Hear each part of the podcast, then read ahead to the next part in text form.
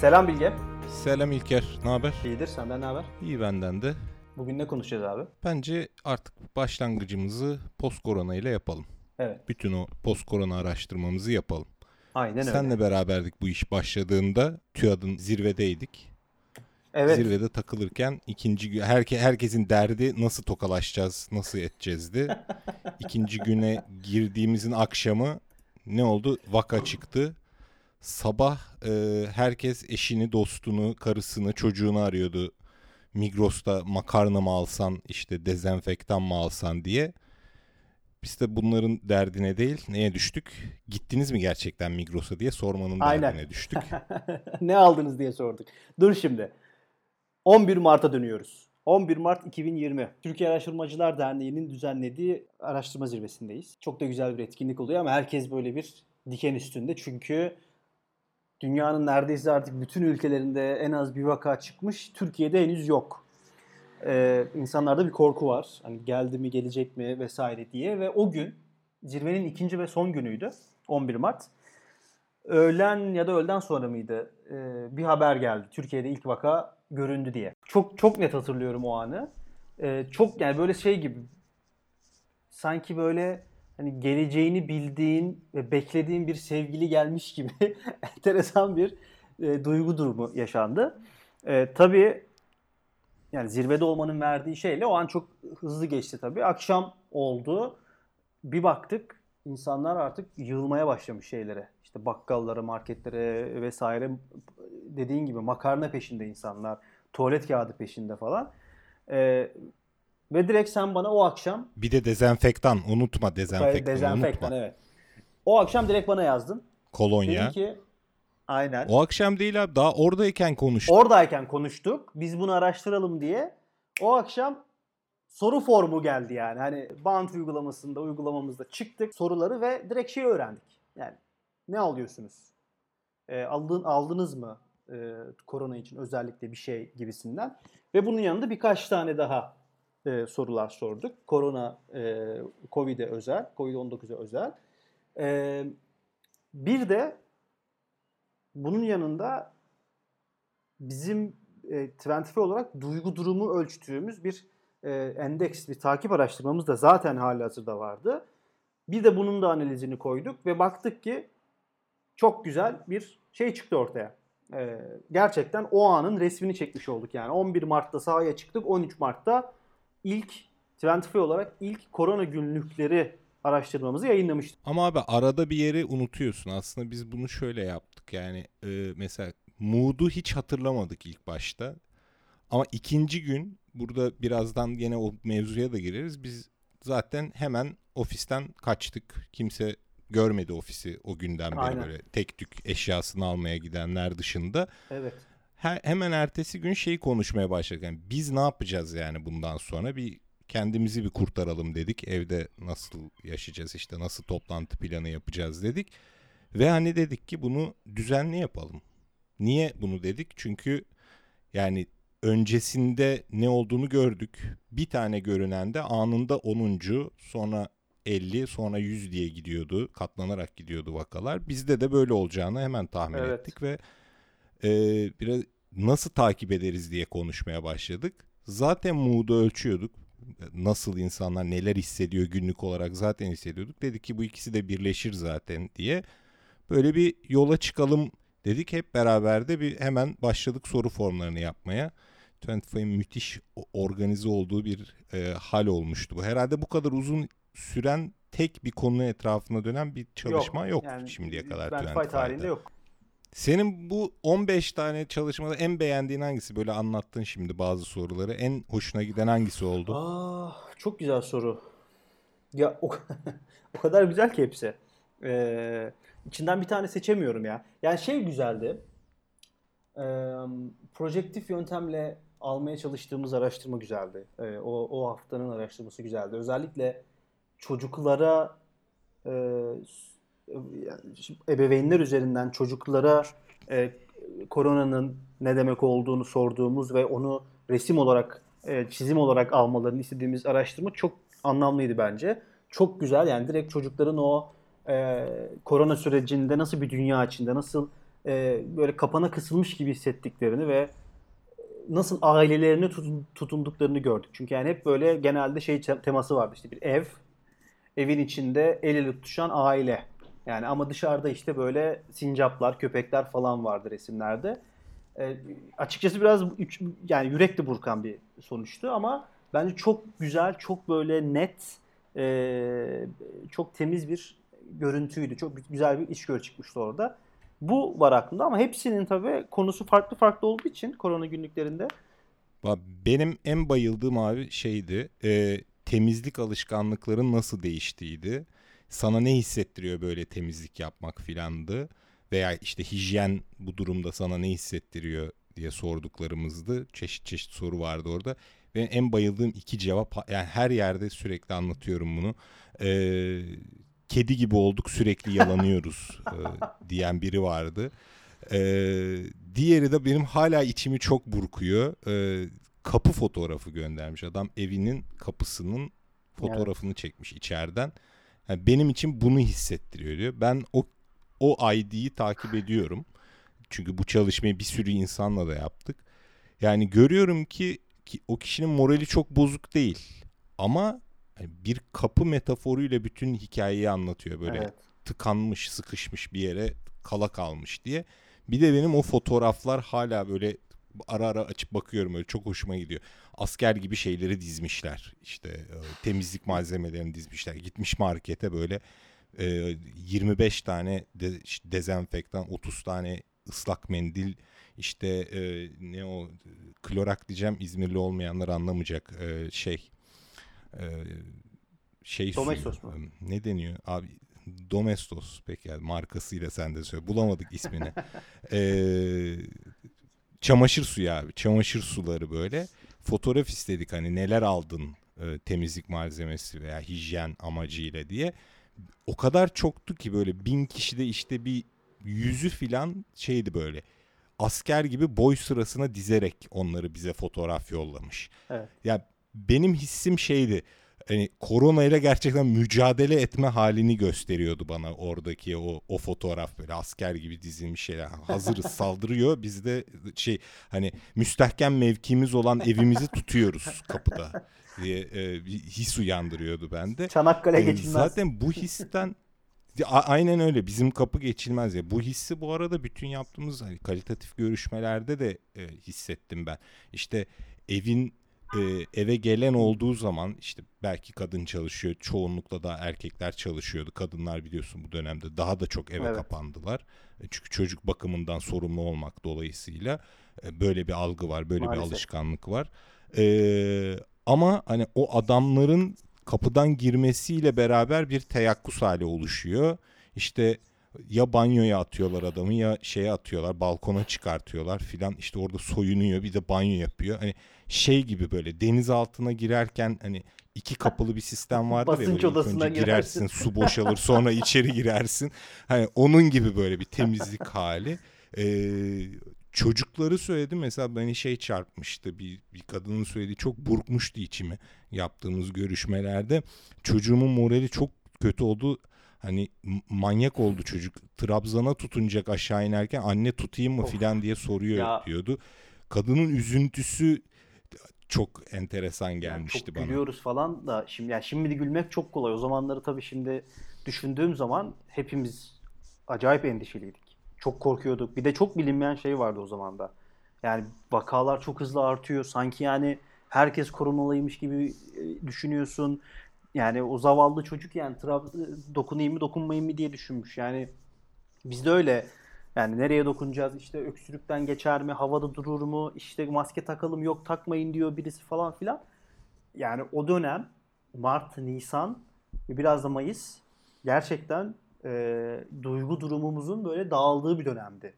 E, bu noktada belki biraz da hani duygu durum e, kıstasında da e, konuşabiliriz. Yani neler gördük orada? Sen özellikle neler gördün?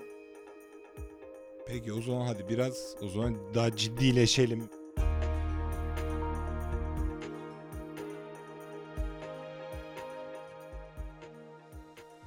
Süper şimdi abi biraz daha ciddi tarafına geçelim ama bütün konuştuklarımız aslında bunlarla ilgili.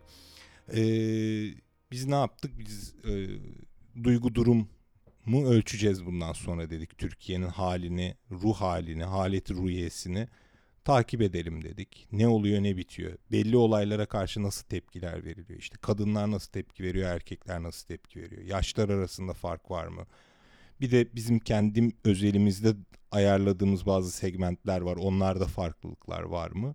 diye bakalım dedik. Kasım'dan beri bunu topluyoruz. İşte her ay 2000 kişiyle yani her tam 2000 olmuyor ama 2000'i geçen bir sayıda her ay topluyoruz bu veriyi. Bunu da günlere dağıtarak topluyoruz. Neyi topluyoruz burada? Birincisi bugün nasılsın diye soruyoruz. Birden beşe cevap ver bana. Ne kadar iyisin bugün? Bir de 20 soruluk bir ölçeğimiz var. Bu e, PANAS ölçeği diye geçer. İşte olumlu olumsuz e, afekt, duygu ölçeği, duygulanım ya da e, ölçeği var. Burada da geçen hafta bu duyguları ne sıklıkla hissettim bize söyle diyoruz. Şimdi e, genel olarak işte çok beklentilerimizde gidiyordu bu. İşte kadınlar genelde daha olumsuz duygularda, gençler biraz daha sinirli duygularda, daha böyle asabiyete yakın duygulardaydı. Ee, ama hani haftalar arasında böyle büyük büyük farklar yoktu. Zaten biz toplamaya başladıktan işte Mart'ın başına kadar da ülke olarak öyle çok acayip bir olay yaşamadık. Bir aralar mesela ben buna benzer bir şeyi takip ediyordum. İşte bu IŞİD'in ilk çıktığı sıralar bombalar filan patlıyordu. Hakikaten neredeyse günlük olarak duyguların değiştiğini gözlemleyebiliyorduk ama işte bir değişim için böyle büyük olaylar lazım öyle. Kolay değil insanların duygu durumunu e, değiştirecek kadar ortalamada da bir kişinin belki değişmiştir ama toplum ortalamasını değiştirecek kadar büyük olaylar yaşamıyorduk. Ee, ben de korkmaya başlamıştım açıkçası. Yani size böyle bir şey önerdim. Toplatıp duruyorum bunu. Yani para ve zaman bu. Yani lan bir işe yaramazsa doğru mu da ölçüyoruz onu da bilemiyoruz filan derken e, bu salgın başladı. İşte 11 Mart'ta başladı. Ben e, 16 Mart'ta e, değil 17 Mart'ta ilk kez datayı tekrar çektim. Uzun yani bir, bir buçuk aydan sonra datayı tekrar çektim. Ve e, çok beklenen bir şeyi gördüm. Bütün olumsuz duygular normal seviyelerinin çok üstüne zıplamıştı. Olumlu duyguların düşüşü çok net değildi ama e, bugün nasılsın sorusuna verilen cevap %10 civarında düşmüştü. Yani daha az iyiydi insanlar %10, %15 arasında bir yerde daha az iyiyim diyordu. Ama en önemlisi tedirginlik ve korku korkunç zıplamıştı. Bunlar normalde 35-40 100 üzerinden 35-40 seviyelerinde giderken 50-55'e çıkmışlar. İşte sıkıntı, üzgünlük gibi e, duygular ise, duygu durumlar ise e, işte 50 seviyelerinden 55-60'lara gelmişlerdi. İnanılmaz. Yani bir anda bir yani bir hafta içerisinde değiş bu değişim çok inanılmaz. Ee, ama şunu anlamamız lazım İlker. Ee, yani biz belki çok tedirgin olmadık. Yani böyle bir duygu durumun içine girmedik. Çünkü yani az çok kafamız basıyordu. Çok takip ediyorduk. Yani hatırlıyorsun çok konuşuyorduk bunu da. Nasıl olur işte. Tabii. İçeride hatta ben istatistik anlattım e, ofiste. İşte bak böyle olursa Tabii. şöyle hızlanır filan işte logaritmik artış mı bu geometrik artış mı farkları filan gereği takip ediyorduk tabii. Özellikle yurt İşimiz gereği takip ediyorduk tabii. Sayıları e, okuyorduk, takip ediyorduk. Doğru yani biz en azından böyle bir şey olacağını, muhakkak olacağını az çok bekliyorduk zaten. Ya istemiyorduk ama bekliyorsun. Bu tabii. çok kötü bir his tabii. Kötü bir şey olacağını biliyorsun ama istemiyorsun da olsun diye ama biliyorsun da bir yandan ve e, ya yapacak bir şey yok. Bu ülkeye geleceğini biliyorduk. Çünkü kaçınılmaz bir şey bu. E, ülkemize geleceğini ve bir vaka görüldükten sonra hemen çok hızlı bir şekilde artacağını artık görüyorduk. Bir de bizim farkımız şu. E, araştırmacı olduğumuz için e, yani bir sürü yayını takip ediyoruz. Haliyle elemeyi de öğreniyoruz. Halbuki normal sıradan bir insan başka bir işte çalışan insanın bunlara çok vakti yok sadece televizyondan görüyor. Televizyonda hatırlıyorsan böyle tipler vardı böyle bize bir şey olmaz diyor. Bir diğer tarafta hepimiz yollarda öleceğiz diyen Tabii tipler canım, var. Türk yeni koronaya karşı güvenlik falan e, şeyleri çıktı biliyorsun. Aynen öyle işte yumurta yiyin geçer filan işte ne o kelle paça için işte geçer filan diyen korunursunuz diyenler. Bir diğer tarafta da tam bir felaket tellallığı böyle yollarda öleceğiz böyle hani şey böyle otobüste giderken bir anda yere devrileceğiz ve öleceğiz. Şimdi bu ikisi arasında gidip gelirken e, insanlar tabii ki çok tedirgin oluyor. Bilmemek çok büyük bir tedirginlik ve korku hali yaratıyor insanlarda. Çünkü boşlukları sen doldurmaya başlıyorsun. Doğru. Ve bizim çağımızda boşlukları doldurmak için elimizde korkunç bir bilgi kümesi var. Te- sinema filmleri. Yani işte zombi filmleri var, uzaylı baskını filmleri var filan. Bunların imajları böyle kafanda bir anda büyümeye başlıyor böyle. Gerçekten işte yollarda devrilen insanlar, birbirlerinin evinden yemek bulmak için işte kapıyı kırıp girenler falan. Yani böyle sahneleri kafan çok çabuk doldurabiliyor. Çünkü çok görmüşsün. Yani yaşamamışsın ama filmlerden falan gördüğün için boşluğu rahat doldurabiliyorsun. Ee, bir de tabii haliyle de bu korkuyla korku çok güzel bir duygu. Tedirginlik de çok güzel. Bütün duygular gibi işe yarayan duygular bunlar. Çünkü korkmasak e, bayağı kötü sonuçlar olur. Yani insan olarak bu dev bu halimize gelemezdik korkmuyor evet. olsaydık. Çünkü korkacaksın ki kavga edebilesin veya kaçabilesin. Yani bu iyi bir duyu. Tedirginlik de seni şeye karşı koruyor. Yani her an bir şey olabilir ve ben pozisyon alabilecek durumda olmalıyım diyorsun yani, tedirginlikte. Aynen öyle. Baktığın zaman yani e, geçmiş tarihte de böyledir yani. Bütün devletler, milletler korkusundan ötürü işte ya çok gelişmiştir, e, bilime çok yatırım yapmıştır. İşte Soğuk Savaş dönemi aklıma geliyor. Uzay Savaşı aklıma geliyor. İşte e, Sovyetler işte uzaydan bize nükleer füze gönderecekti. Amerika'da bir çılgınlık hali işte yo- yoğun bir şekilde uzay sanayisine yatırım ya da işte atıyorum e, İkinci Dünya Savaşı'na gittiğim zaman da öyle. Yani bir korku hali, bir tedirginlik hali hep insan oğlunu dediğin gibi ileri etmiştir. Ben burada sana bu, bu taraftan katılamayacağım ama şu açıdan katılmıyorum. Tam da söyleyeceğime bağlamak açısından. Örneğin İkinci Dünya Savaşı'nı ele alalım. Böyle müphem bir korku.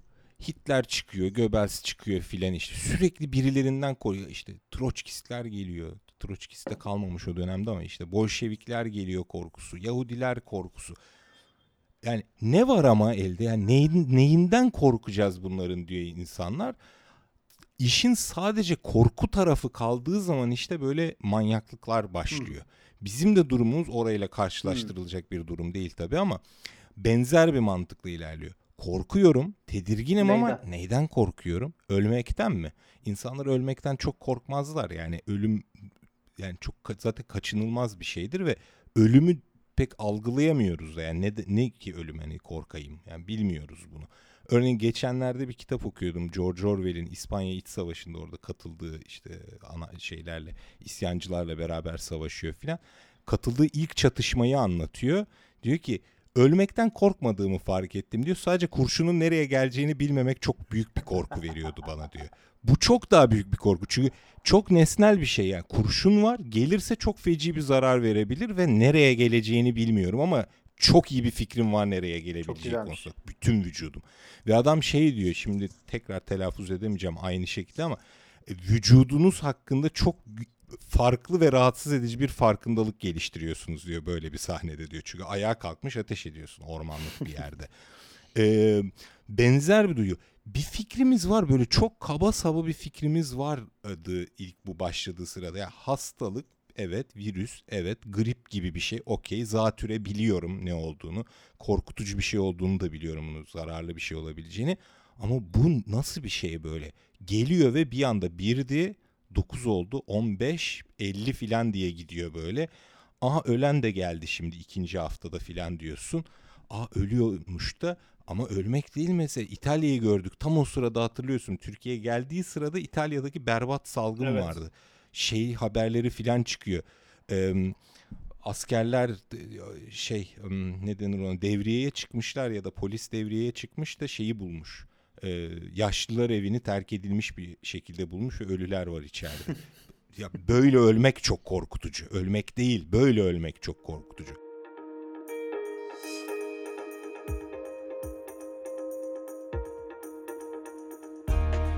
Şimdi biraz ileri gidelim. Evet. Mart'ta Nisan'ın %55'lere böyle kadar çıktık. Mart'ta bu oldu. Sonra ne oldu? Sonra ne oldu? Sonra ne oldu? İşte Nisan'ın ortasına doğru zaten düşüyordu. Mart'ın sonundan itibaren bir düşüşü gördük ama hala yükseklerdeydi. Yani bizim normalde gördüğümüz trendin hala Korku daha hali değil mi? üstündeydi. Korku ve tedirginlik hali, üzgünlük, sinirlilik, sıkıntılı olma halleri ki çok doğal sıkıntı bunların içinde en mesela en kolay anlatabileceğimiz bir şey. Çünkü eve kapalıydık. Aman çıkma işte hafta sonu geliyor çıkma filan. Ee, bir de başka konu yok hayatında. Yani bir, bir eve kapanma hali ve işte sokağa çıkma yasağı filan sana konu vermiyor. Yani normalde ben seninle neler konuşuyordum işte eve gittim mi bilmem ne yaptım hafta ne yedin ne filan bile konuşabiliyoruz. Hafta sonu ne yaptın? E, oradan bir başka artık meşrebine göre başka konu konu konuyu açıyor. Halbuki 3 aydır 4 4 ay oldu artık. 4 aydır ne konuşursan konuş konu Covid'e geliyor. Böyle Covid böyle Ya bugün bile Covid konuşuyoruz. şeyi böyle kendine çeken. Hala konuşuyor. Daha bir sene konuşacağız. iki sene konuşacağız. Bu podcast'te yani. bile poli- Covid konuşuyoruz yani. Kaçar, kaçarımız yok. Ama şunu demeye çalışıyorum. İlk başta artık gerçekten hiç Tabii. başka bir şey konuşamıyordun. Bu çok büyük bir sıkıntı. Dert anlatamıyorsun ya. Derdimi anlatacağım. Herkesin derdi aynıyken ben derdimi anlatmamın bir özel tarafı yok ki. Kötü Aynen. müsün? Ben de kötü. Ben de sıkıldım evde. Ben muhabbet bu. Nasılsınız? Evdeyiz işte abiye döndü işler. Ama gene de duygu durumda bir trende dönüş gördük. Hı. Tabi bunun karşısında ne var? Biz tabii sadece buradan takip etmedik. Biz iki haftada bir en azından 3 aylık süreçte 7 kez Covid'in hayat tarzını değiştirmesinden ne derece endişe ediyorsun? Covid yüzünden işini kaybetmekten ne kadar endişe ediyorsun? Covid yüzünden gelir kaybına uğramaktan ne derece endişe ediyorsun diye sorduk. Ve şimdi 3 ay sonunda yani bütün hepsini bitirdiğimizde bir baktığımızda bunlara görüyoruz ki insanlara hala endişe ediyorlar. Hani endişe seviyesi belki mesela hayat tarzının değişmesinden eee, bir şekilde endişe edenler az veya çok %63'ten %53'e düşmüş Mayıs'ın sonunda. Haziran başında. İşini kaybetmekten işte %63'ten 53'e düşmüş. Okey. Gelir kaybına uğramak o daha sabit 74'e 71 ama hala endişe ediyorsun. Çünkü bitmedi. Hala daha bir tehlike var. Yaz bitince kışın ne olacak diye korkuyorsun.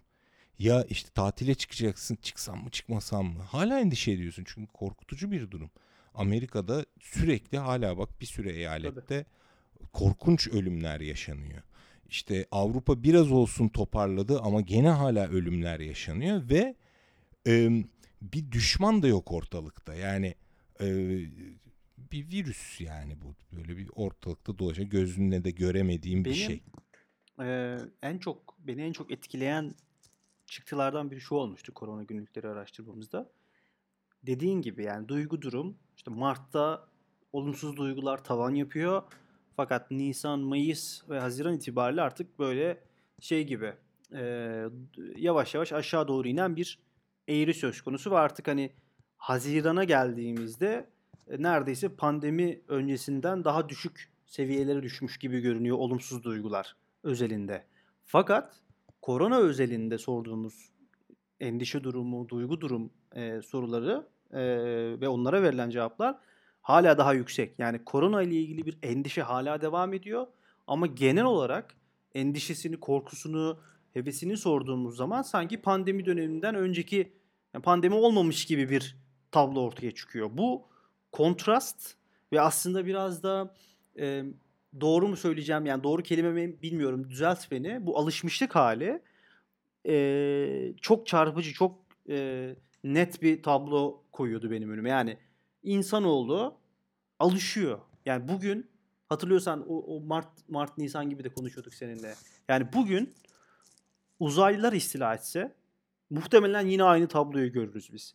Uzaylıların istila etmesinden dolayı e, endişe böyle en, ilk ettiği hafta endişe böyle tavan yapar korku falan. Sonra yavaş yavaş aşağı döner. 3 ay sonra sanki hiç uzaylı istila etmemiş gibi devam ederiz ama uzaylılardan dolayı işimi kaybetmekten korkuyorum korkusu %50-60'larda olurmuş gibi hissediyorum. Ee, kesin olarak katılıyorum sana. Belki kelimeleri değiştirebiliriz. Semantik bazı katılmadığım yerler olabilir ama kesin olarak katılıyorum. Birincisi çok güzel bir laf. İnsan alışır abi. Her şeye alışır. İyiye biraz daha kolay alışır ama kötüye de alışır. Alışır yani.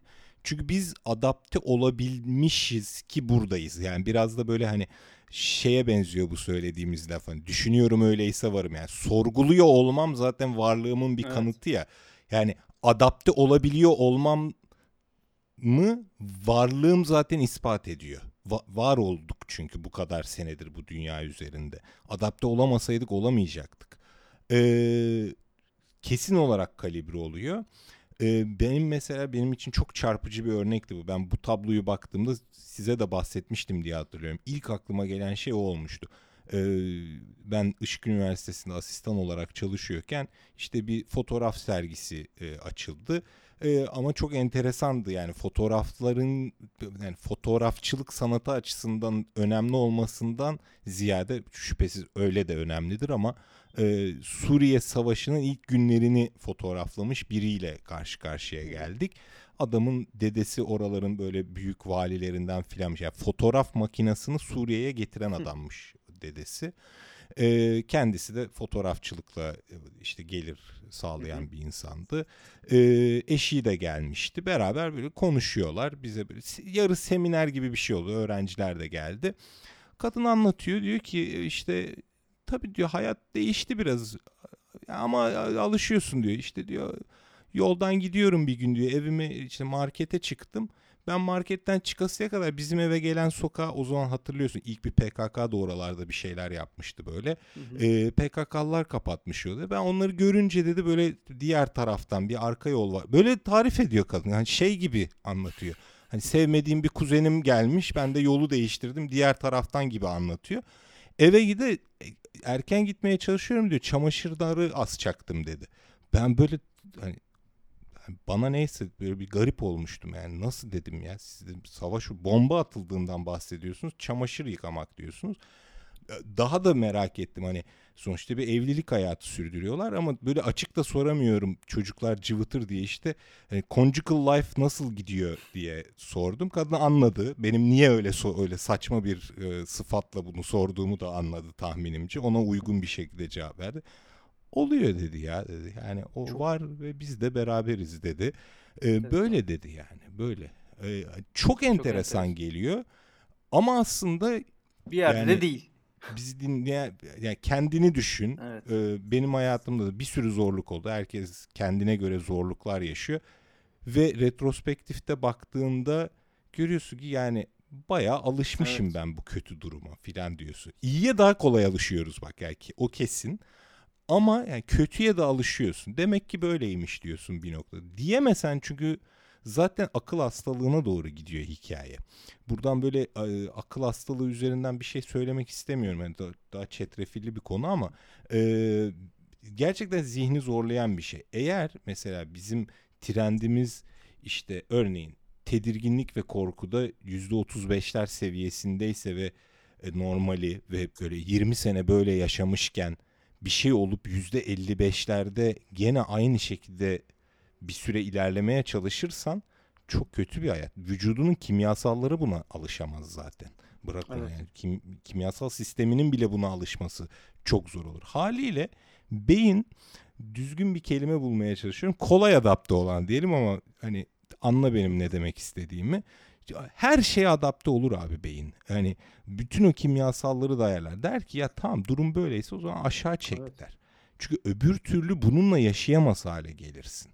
Ee, işte belki hatta e, çevremizde var bu insanlardan o tedirginlik ve korku halini aşağı çekmek için e, ilaç kullanmak durumunda kalabiliyorsun. Kendin yapamadığın zaman. Ee, veya sıkıntı, üzgünlük durumunu o seviyede tut, tutmak akıl kârı değil. Günlük hayatını etkiler çünkü o, o seviyede durması. Ee, aşağı çekmek için işte gene ilaç kullanabiliyorsun kendi başına halledemediğinde. Şimdi şunu böyle bir toparlarsak bir adapte olundu ve beni açıkçası en çeken şey de şu oldu. Ee, ilk başta bir soru sormuştuk. Koronavirüs sebebiyle dışarıda yemek yeme alışkanlıklarım ne olur diye sorduk. 18 Mart'ta sormuştuk bunu. Endişe edenlerin asla yememe doğru gittiğini gördük. Endişe seviyesi arttıkça değişmezden asla yememe doğru gittiğini gördük. Güzel, harika bir bulgu. Benim gibi bir istatistikçi açısından şahane bir şey. Basıyorsun Anova'dan tak çıkıyor böyle şey. Hani fark var bu iki grup arasında diye. Veya bu cevabı verenlerin endişe seviyeleri arasında istatistiksel olarak anlamlı fark vardır diyorsun. Çok güzel. İkna etmesi çok kolay çünkü böyle olduğu zaman. Ama 4 Haziran'a geldik. En çok endişe edenler değişmez diyor dışarıda yemek yeme alışkanlıklarım. İşte e, daha az endişe edenler böyle yemek yemem filan diyor dışarıda. Tam da değil çünkü bir de şey de yapamıyorsun. Varyans da o kadar yüksek ki aralarındaki bağ kopmuş. Covid'den endişe etmekle Covid'e karşı yapacaklarım arasındaki, Covid dolayısıyla hayatımı düzenleme arasındaki fark kaybolmuş durumda. Bunun şöyle bir şey söylemiyorum tabii burada. Yani bir bağ kalmadı ve endişe edenler de endişe etmeyenler de bilmem ne yapıyor değil. Artık hayatımızı buna göre yaşamaya başladık ve hayatını yaşama tarzım biraz da maddi olanaklarla, maddi ve manevi olanaklarınla alakalı bir şey. Dışarıda yemem. Nereye yemiyorsun ya? Çalışmaya gitmek zorundaysan istediğin kadar endişe et. Tabii canım. Yani belli bir seviyede belki değişir de biz de ofisi açmış olsaydık ne yapacaktık dışarıda yemek yiyecek ne yapacaktık yani bir, bir, e, toplu taşımaya binmem e, araba alacak param yok ne yapayım yani toplu taşımaya bineceğim Aynen. yani yürüyerek karşıya geçmemin imkanı yok yani en fazla değiştirebileceğim metrobüse binmem vapura bineyim bari yani anca böyle şey yani bir pazarlıkla yapıyorum bunu. Yani kimle yapıyorsak o pazarlığı da ya. Bu arada bu pazarlığı hepimiz yapıyoruz. Yani ben de yapıyorum. Sıkıldım çünkü evde üç öğün yemek yapmaya çalışmaktan. İşte dışarıdan söyleyeyim ama pişmişinden söyleyeyim. Hani, hani, hani ölmüştür. Anladın mı? Şey öyle hani pişince ölmüştür. Yani virüs ölmüştür herhalde diyerek. Hani Allah sığındım yiyeyim bari bunu diye gir, girişiyorsun. Ee, yahut işte dışarı çıkalım. Okey. Ama açık hava. Yani açık dışarıda hava, otururuz aynen. diye çıkıyoruz. Açık havada oturacağız diye çıkıyoruz. E, kolay mı açık havada oturmak abi? Tuvalet ihtiyacı oluyor, başka ihtiyaç oluyor. Ya şuradaki kahveci gidiyor. Canı çekiyor insan. 3 ay evde oturmuşum. En son işte birkaç hafta evvel biz eşimle çıktık dolaşmaya. Ee, yani amacımız sahile kadar gidip kendi kahvelerimizi evde doldurduğumuz kahveleri içmekti. Ama canımız çekti bir Türk kahvesi dışarıda biri de bize hizmet etsin ya yani. Hani bir, bir kere de olsun yani. ya tamam pişiriyorlar nasılsa ya deyip oturduk içtik yani. Tamam ne, ne yapalım ya bu kadar yapabildik pazarlığımızı. Hani hala da tabii elimizde dezenfektanla dolaşıyoruz bilmem ne. Ee, herkes biraz da imkanlarınca bunu yapabiliyor. Evet. Bu imkanlar tabii sadece bu saydığımız büyük çaplı ekonomik imkanlar değil. Biraz da manevi imkanları evet. düşünmek de lazım. Yani insanları böyle yolda görüp senin gibi davranmıyor diye aa bunlar yüzünden işte Covid yayılıyor veya işte bunlar gibiler yüzünden evde tıkılı kaldık ikilemine hapsolmamız hapsolduk zaten o, o, o haldeyiz de bu gerçekten işte beni yaralayan tarafı işin. Çünkü hakikaten herkes kendince bir şeyler yapabiliyor. Çok kolay değil böyle bir koca olayla e, hayatını devam ettirmeye çalışmak. Böyle şu an zaten geldiğimiz durum endişemizle yapacaklarımız arasında sürekli bir pazarlık halindeyiz. Yani şey konusu çok güzel tabii. Yani dışarıda maskesiz birini gördüğün zaman vay işte e, bunlar yüzünden işte vakalar artıyor, bunlar yüzünden yayılıyor demek çok kolay aslında. Ama e, bunu ben de yapıyorum, bunu sen de yapıyorsundur. Bunu şu an dinleyen belki e, birçok arkadaşımız, birçok insan yapıyordur. Ama düşünmediğimiz şeyler var tabii. Yani birincisi ve gerçekten de çok çok bence önemli olan şey maske almaya, temiz maske almaya parası yetmiyor olabilir. Yani bugün ücretsiz maske yok. En az en az öyle. 1 lira vermek zorunda ki bu hani e, günlük kazancı e, 40 lira 50 lira olan insanlar için çok yüksek rakamlar bunlar. Zaten o 40-50 liranın e, 3 lirası 5 lirası belki daha fazlası yola gidiyor. Bir kısmı e, işte yemeğe gidiyor, e, kira, elektrik vesaire derken yani maddi olarak bile alınmıyor olabilir. Onun dışında sağlıksal sorunu olabilir. Hem fizyolojik hem e, psikolojik sorun olabilir ve takamıyor olabilir. E, ya bunun gibi aslında çok fazla sebebi olabilir karşıdaki insanın takmamasının veya takamamasının. Kesin olarak. Yani bir örnek mesela şimdi son dönemlerde çok çıktığı için e, söylüyorum. Yani minibüste 40 kişi binmiş minibüse. E, tamam çok kötü. Yani üst üste her yani korona fest yani, yani gerçekten korona festivali yani. E, ama şimdi röportaj yapıyorlar e, adamcağızla. Adam diyor ki yani bu diyor geçen 10. minibüs ve boş minibüs geçmediği için bilmek zorundaydım. Çünkü işe geç kalıyorum diyor. Şimdi bu adama ne diyeceksin? Taksiye bin desen yine maddi imkanlardan binemeyebilir veya oradan boş taksi de geçmeyebilir. Ee, bi- peki bu adam işini kaybederse bunu kim karşılayacak? Bunun e, finansal olarak altına kim girecek bu yükün? Yani dolayısıyla aslında dediğin gibi yani glo- global bir olay ve çok e, etkileri yüksek olan bir olay ve bu yüzden de bizim görmediğimiz, bizim hayatımızda yaşamadığımız birçok sıkıntıyı başka insanlar, başka vatandaşlar yaşıyor. Dolayısıyla biraz da bu empati konusunun ne kadar bu pandemiyle birlikte böyle merkeze oturduğunu da görüyoruz. Özellikle bizim e, çıktılarımızda da var bu. Senin yaptığın, e, belki değinmek istersin kalitatif e, derinlemesine görüşmelerde de işte fokus gruplarda vesaire de çıkıyor. Hem bizler için, tüketiciler için hem de markalar için empati anlamında yapılabilecek çok şey var gibi düşünüyorum ben.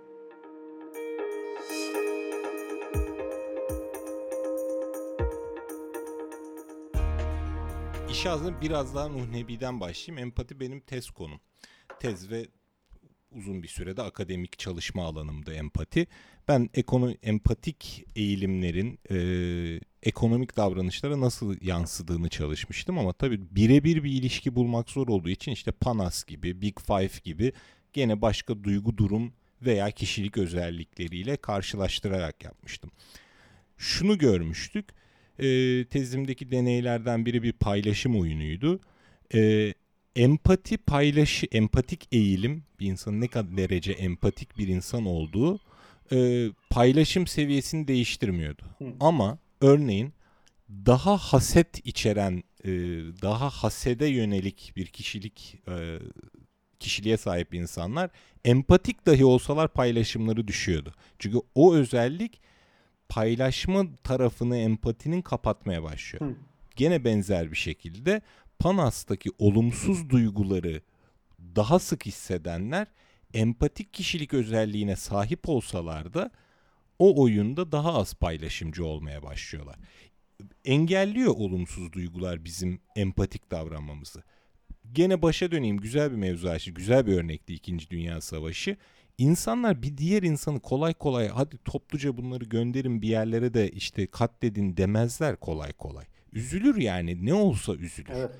topluca yapılmaz. Belki birkaç manyak vardır tabii ki ama insanlara o korkuyu, o sinirliliği, o düşmanlık hissini sürekli pompaladığın zaman işte o empati özelliğini kaybettiriyorsun. Daha rahat bir şekilde onlar zaten insan değile gelecek bir hale gelebiliyor mesela. Örneğin Amerika'da e, ilk siyahiler gittiğinde e, oraya yerleşen o İngilizler demişler ki yani bunlar da en nihayetinde insandır. Eğer vaftiz olur, Hristiyan olurlarsa köle olarak kullanılamazlar demişler.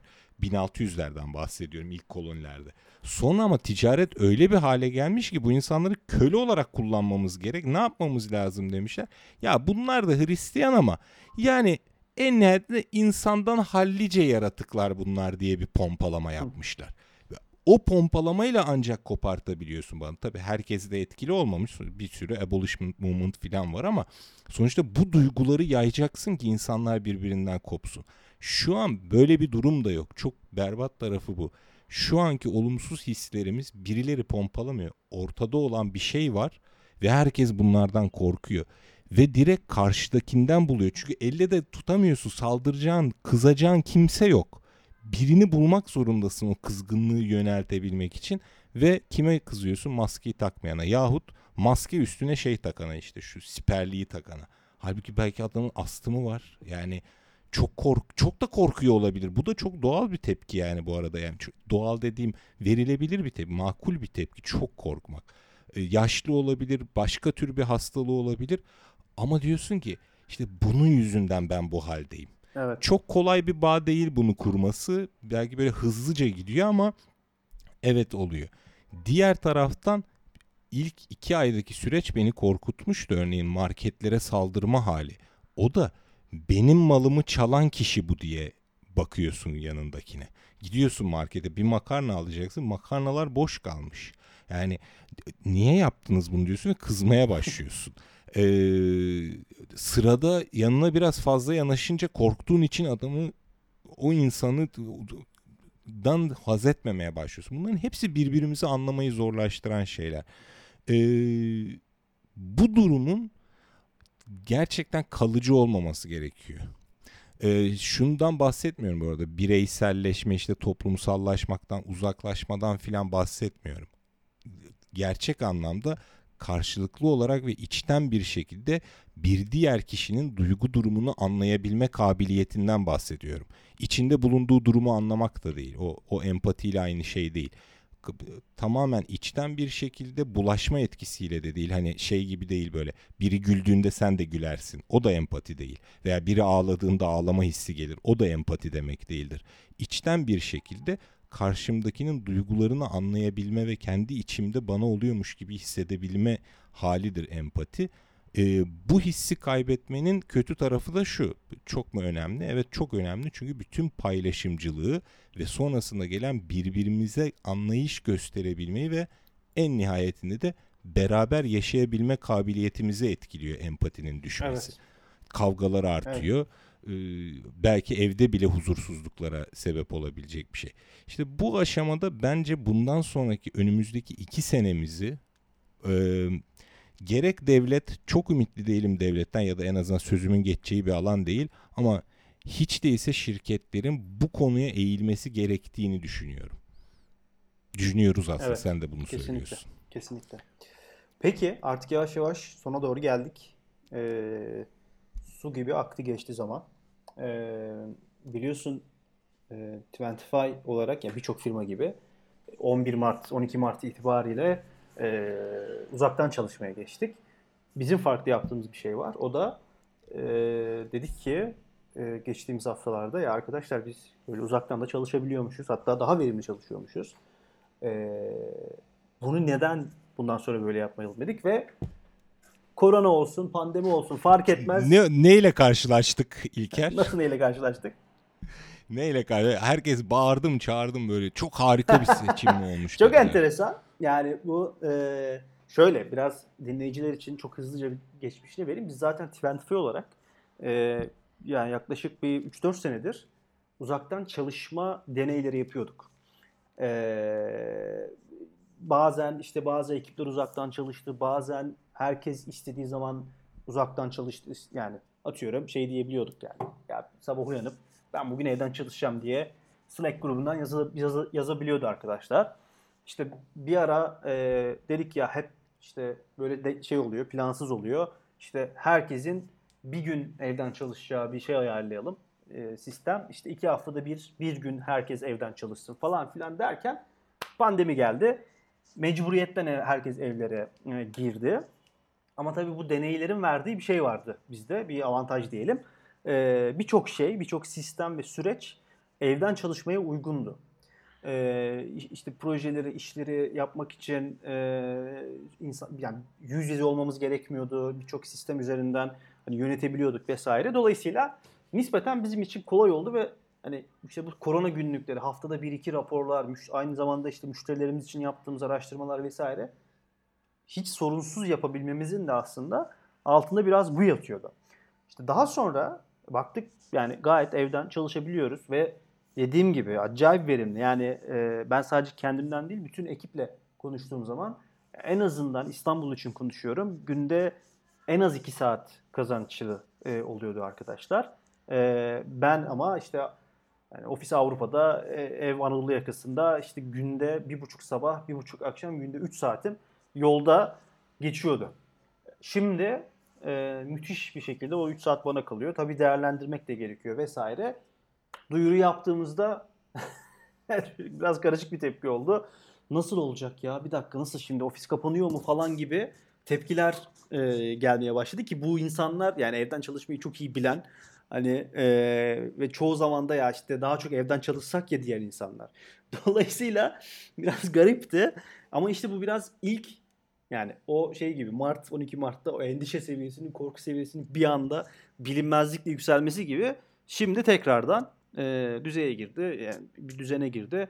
Yani bu duyuruyu yaptıktan bir hafta sonra herkes bir yere kaçmıştı. Kimi Manisa'dan bağlandı işe, kimi Muğla'dan, kimi işte Alanya'ya gitti falan filan. E, dolayısıyla alıştı herkes e, günün sonunda.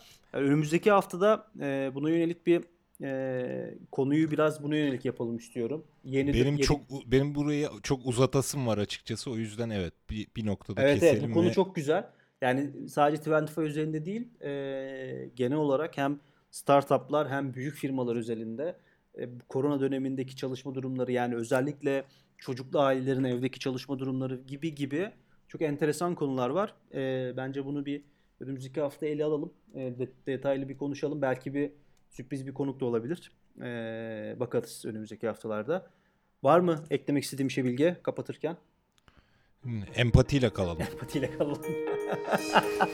Çok iyi. Herkese teşekkürler dinlediği için. Görüşmek üzere.